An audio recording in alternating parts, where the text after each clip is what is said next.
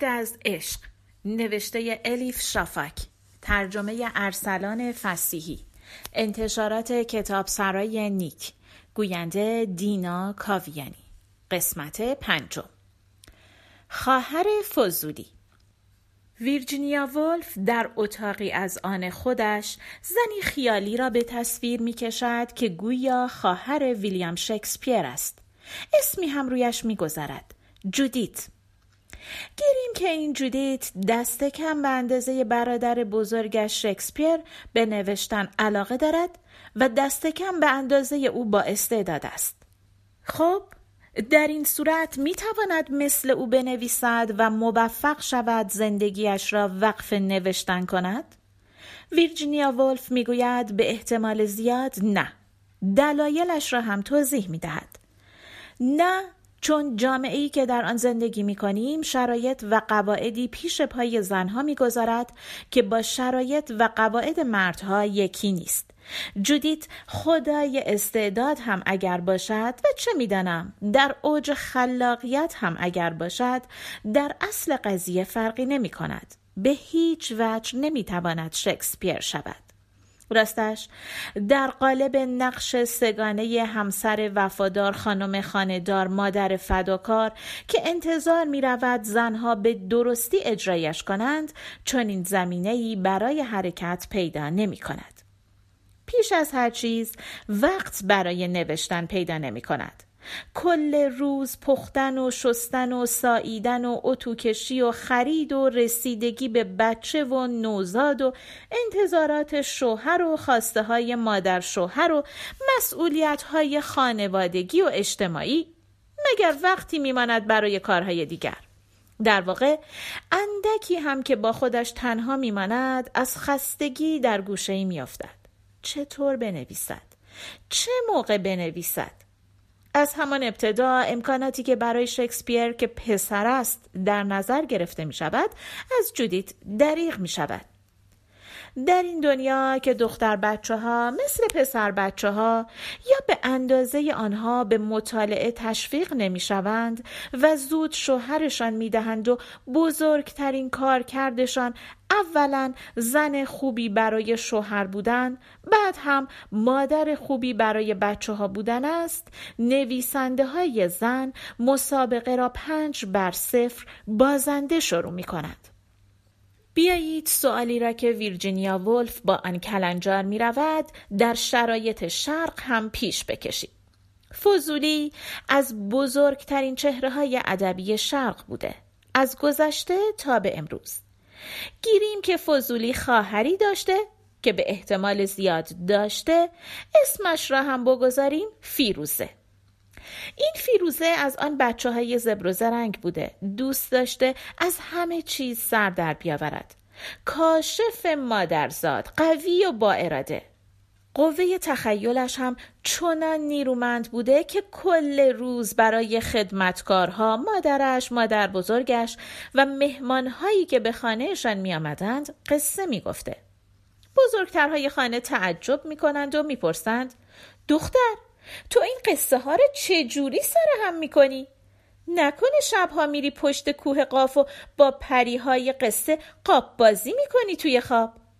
فیروز کنجکاو می شود بداند کوه قاف که می‌گویند چطور جایی است یا این دیار قصه کجاست شاید جایی باشد مثل جنت علا که در قرآن توصیف شده رودهایش کوسر است و میوه های شاخسارانش گوهر قرآن کریم هم میفرماید آنان که وارد بهشت می‌شوند با دستبندهای طلا زینت مییابند و بر اندامشان لباسهایی است از حریر نازک سبز رنگ و دیبای زخیم.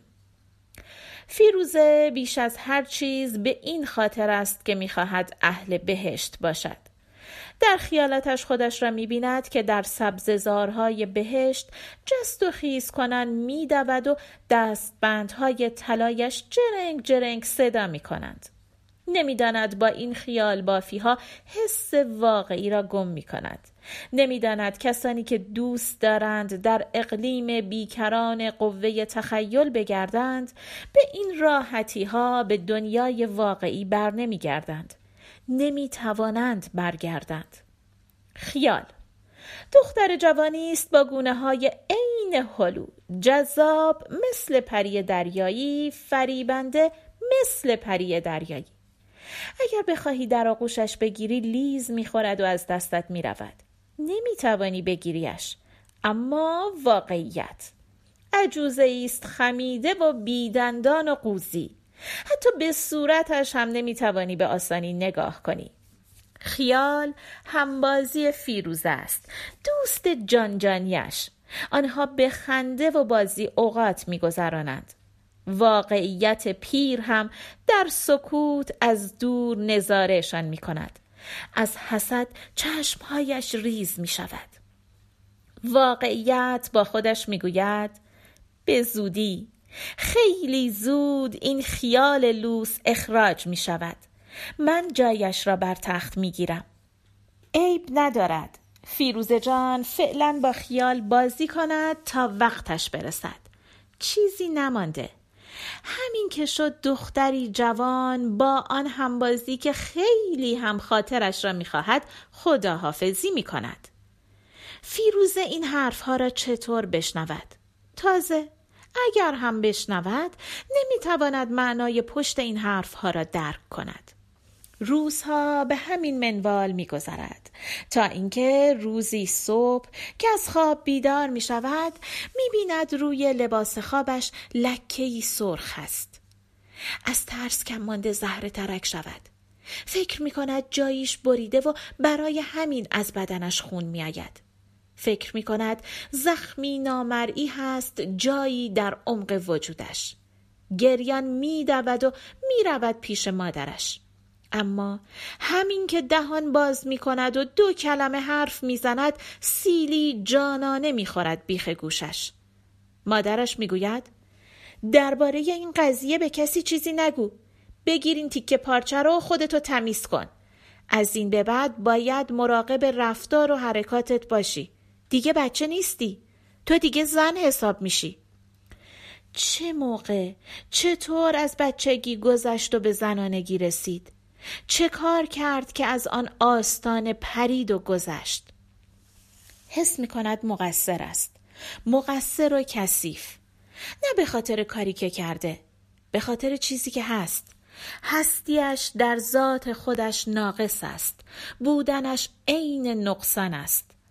مرتب بهش یادآوری می کنند که تا وقتی خونش بند نیامده نباید قرآن به دست بگیرد چون کتاب نجس می شود فیروزه اذیت می شود قصه می خورد دیگر نمی خندد آن بچه شاد و بیغم می رود و زنی جوان که بدنش سنگینی می کند جای او را می گیرد. سرش خم شده و نگاهش به خلع دوخته شده. فیروزه در خانه خودش هم غریب است. در خانه پدری حتی انگار در قربت است. دیگر نمی‌تواند با خیال بازی کند. هر جا که برود واقعیت مثل سایه دنبالش می کند. زنهای خانه با نگاههایشان زندانیش می کنند. بزرگترهای خانواده پشت سرش پچ پچ کنند صحبت می کنند.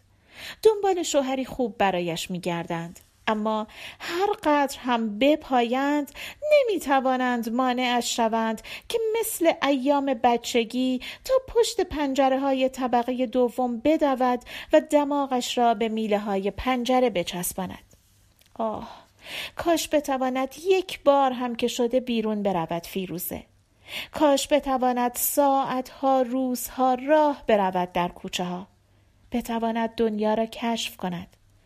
می‌خواهد از کربلا که در آنجا به دنیا آمده و بزرگ شده به جاهای دیگر برود. کاش بتواند مثل برادر بزرگترش محمد به مکتب خانه برود. بتواند حدیث و کلام و فقه و تفسیر و نجوم و کیمیا و سیمیا بخواند.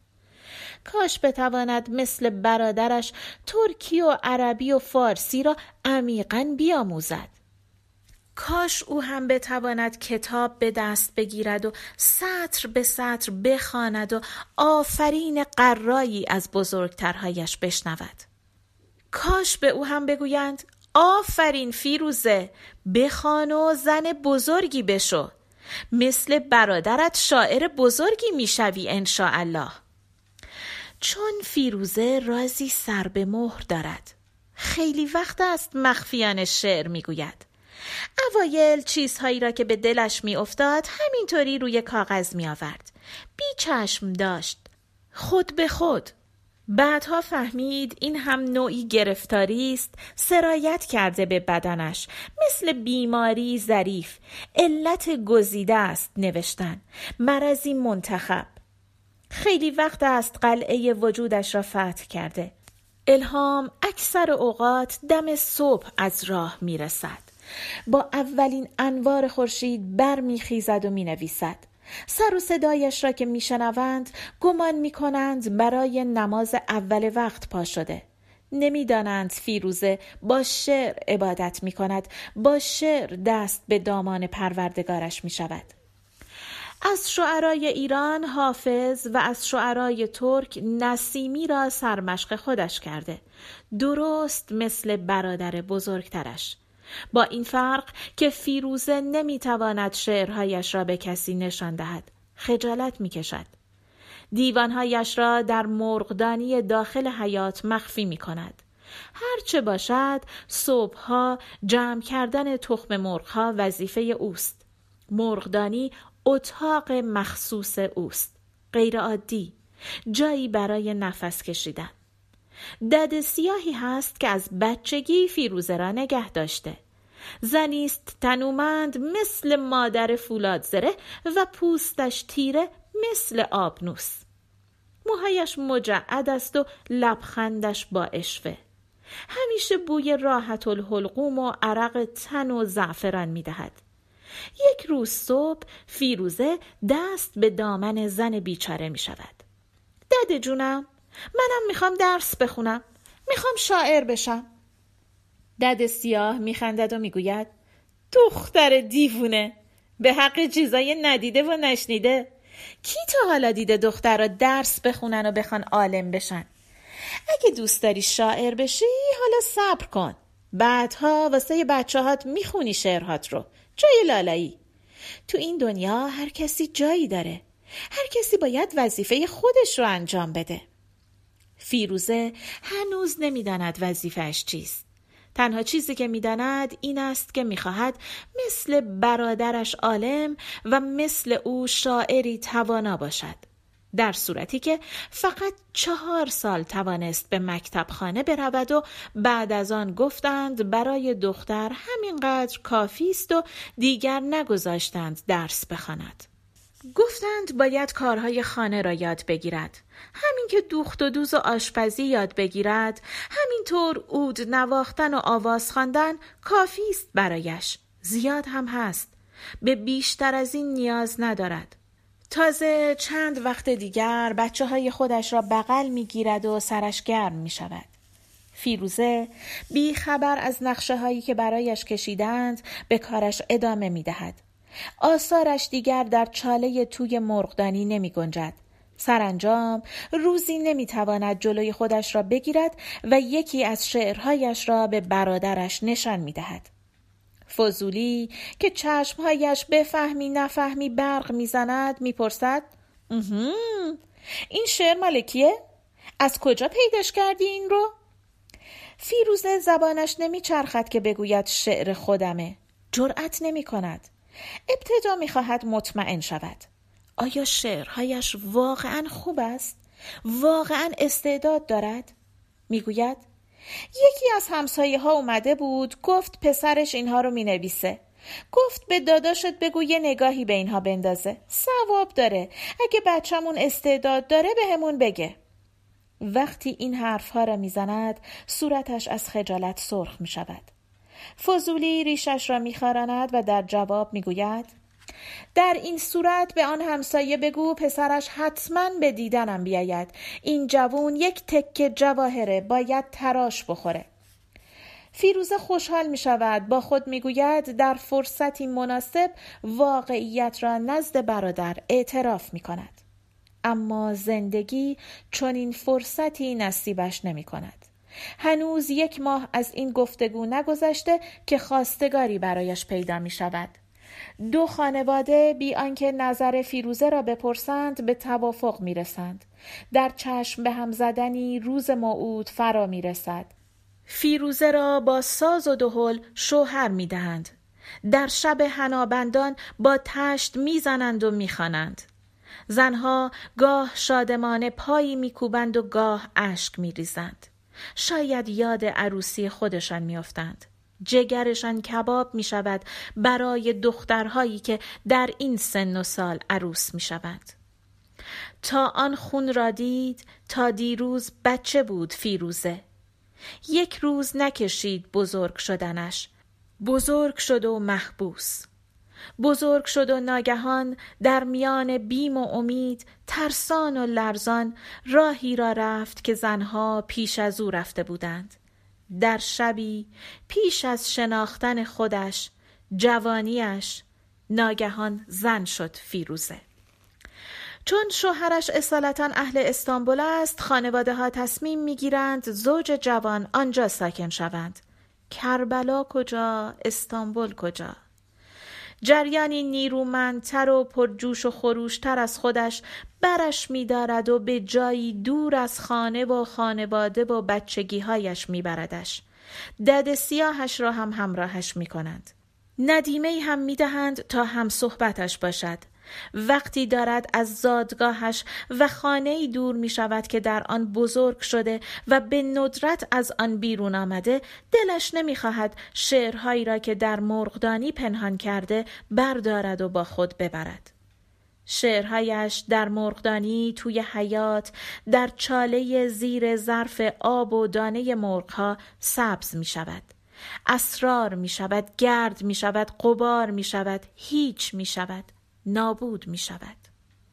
چندی بعد فیروزه در شهری شلوغ خودش را تنها و غریب منزوی و حراسان میابد تازه شش ماه هم حامل است شعرهایی که روزگاری می سرود هوسهایی که صاحبشان بود مثل خوابی شیرین که به محض بیدار شدن از یاد برود در نسیم سهرگاهی پخش می شود و از میان می رود. در طول دوره عثمانی چند زن مثل فیروزه بوده است. می توانسته شاعر یا نویسنده شود اما نشده. می توانسته کل زندگیش بنویسد اما اصلا نتوانسته بنویسد. آثارش را مانند رازی برای خودش نگه داشته.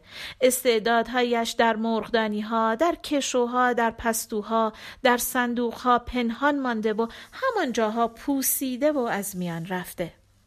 سالها بعد ده ها سال بعد که داشته برای نوه هایش قصه می گفته راز خودش را هم آشکار کرده. می‌دونی؟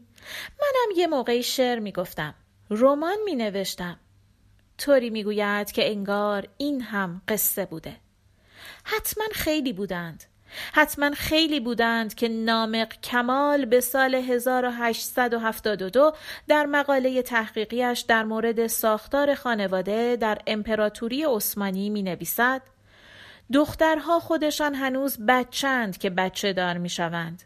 جای عروسک های نوزاد را که در آغوش دارند نوزادهای واقعی می گیرند. جامعه که قلم و دوات و کاغذ را شایسته دستان فضولی می‌داند فیروزه را بچه به بغل ترجیح می دهد. زنها فقط در صورتی که وظیفه طبیعیشان را درست انجام بدهند می توانند برای دیگر کارها وقت بگذارند. موسا کازم از شیخ الاسلام های اواخر دوره عثمانی در نوشتش با عنوان حریت و مساوات می‌گوید زنها از جایی به بعد به آموزش نیاز ندارند ضروری نیست به مدرسه بروند زیرا اگر بیش از اندازه درس بخوانند در انجام دادن وظیفه طبیعیشان کوتاهی می کنند. زنها نباید زیادی بخوانند زیادی بنویسند. احتیاط شرط عقل است. فیروزه خواهر فضولی شخصیتی تخیلی است اما فاطمه عالیه تخیلی نیست. نویسندهی فوقالعاده همچون فاطمه عالیه به دلیل همان ذهنیت خفقان آور به موانع متعددی برخورد و از نویسندگی باز ماند. اطرافیانش به خصوص احمد مدحت که می‌دیدند نویسنده بسیار توانا همچون او پس از ازدواج در قالب‌های سنتی حبس شده و حتی اجازه ندارد رمان بخواند بسیار متأثر شدند. چنان شد که احمد مدحت تحت تاثیر تجربه های فاطمه عالیه شخصیتی زن خلق کرد که اسم اصلیش علویه بود. اما خودش را شکل مردها درست می کرد لباس مردانه می پوشید و حتی اسم مردانه برای خودش انتخاب کرده بود. علی عجمی در واقع این نه اولین بار بود که به ذهن کسی می رسید زن نویسنده فقط موقعی می تواند امکان فعالیت بیابد که مرد پوش باشد نه آخرین بار. قاعده ای هست که تا به امروز تغییر نکرده. مردهای نویسنده را ابتدا نویسنده می بینند بعد مرد. اما زنهای نویسنده را ابتدا زن می بینند بعد نویسنده. پایان قسمت پنجم.